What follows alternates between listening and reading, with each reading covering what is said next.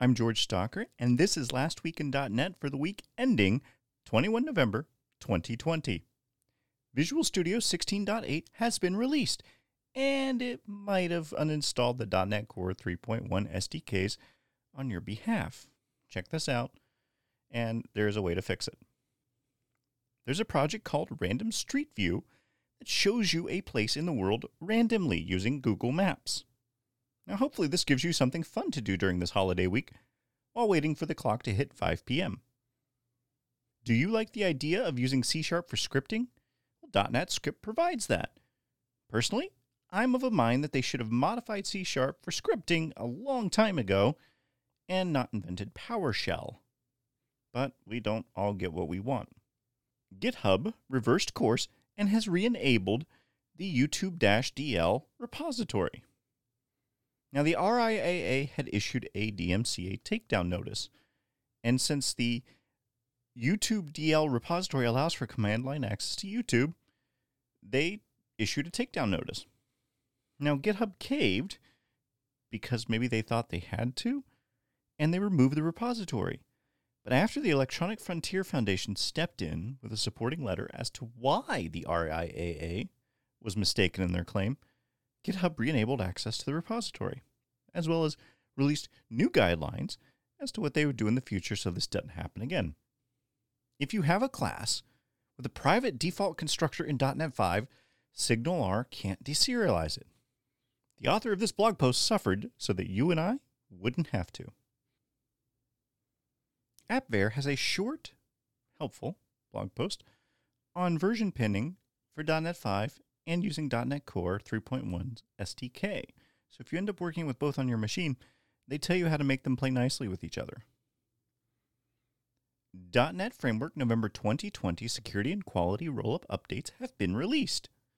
This is a release of the preview I mentioned a few weeks ago. Although the word security is in the title, there aren't any security updates in this release. Jimmy Bogard released a Galaxy Brain meme on how to see if a string is null in C sharp. Now, it's pretty extensive, uh, it's a bit funny, and it reflects the fact that we have way too many ways of seeing whether or not a string is null or empty in C sharp. And that's not a good thing.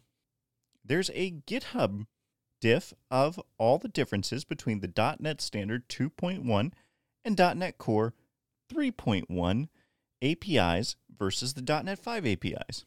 Now, it's pretty cool to see all of these API differences in one place, and it reminds me that source control is magic sometimes.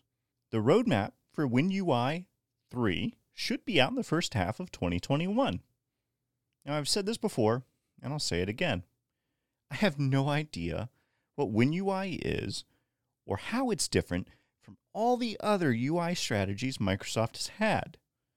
But maybe we'll get lucky this time and it'll finally unify everything. In the same vein, WinUI 3 Preview 3 has also been released. Julie Lerman released a blog post that shows you how to deploy containerized .NET 5 applications using AWS's Fargate. Now, also, maybe one day AWS will, un- will unify its containerization strategy. Monsters Weekly releases a video on how C Sharp 9's pattern matching can make your job as a developer easier.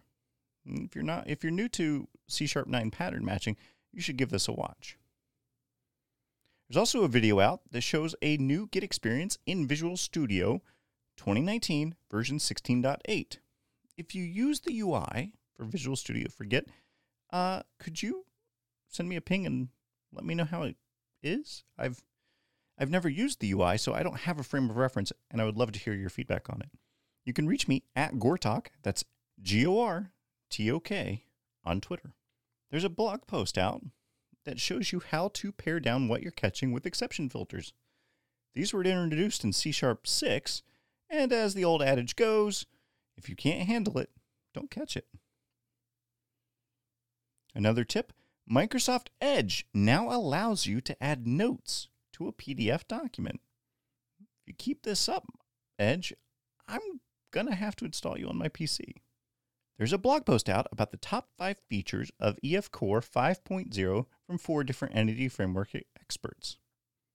While we're running the numbers, it turns out that there were 240 enhancements. 380 bug fixes, and around 200 updates to documentation. To give you an idea on the time frame, EF Core 3.1 was released on 3 December 2019. So all of those changes were made in the past 11 months. The Roslyn team wrote a blog post detailing what's new in the t- .NET productivity realm. If you use Visual Studio 2019, it's worth your time to check this out since there's likely to be something there that will help you out. Joseph Guadagno shows you how to add .NET 5 support to the Azure App Service.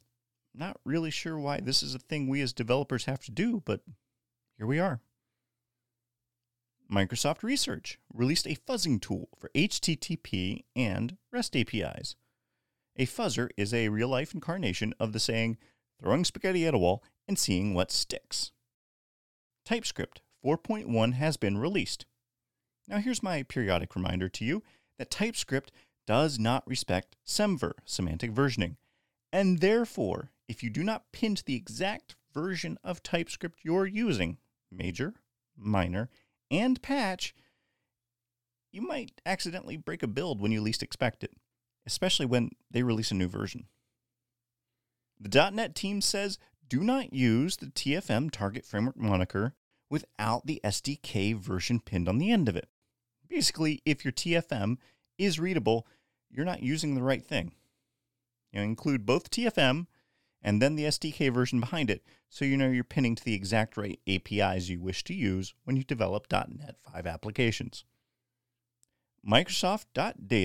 Microsoft.data.SQL Client 2.1 has been released with lots of bugs, fixes, and performance improvements, and they mean it this time.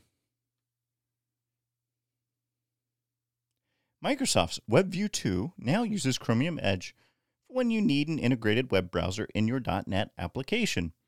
The joke here is that we're stuck with desktop UI toolchains, but we'd all rather be using the web toolchains.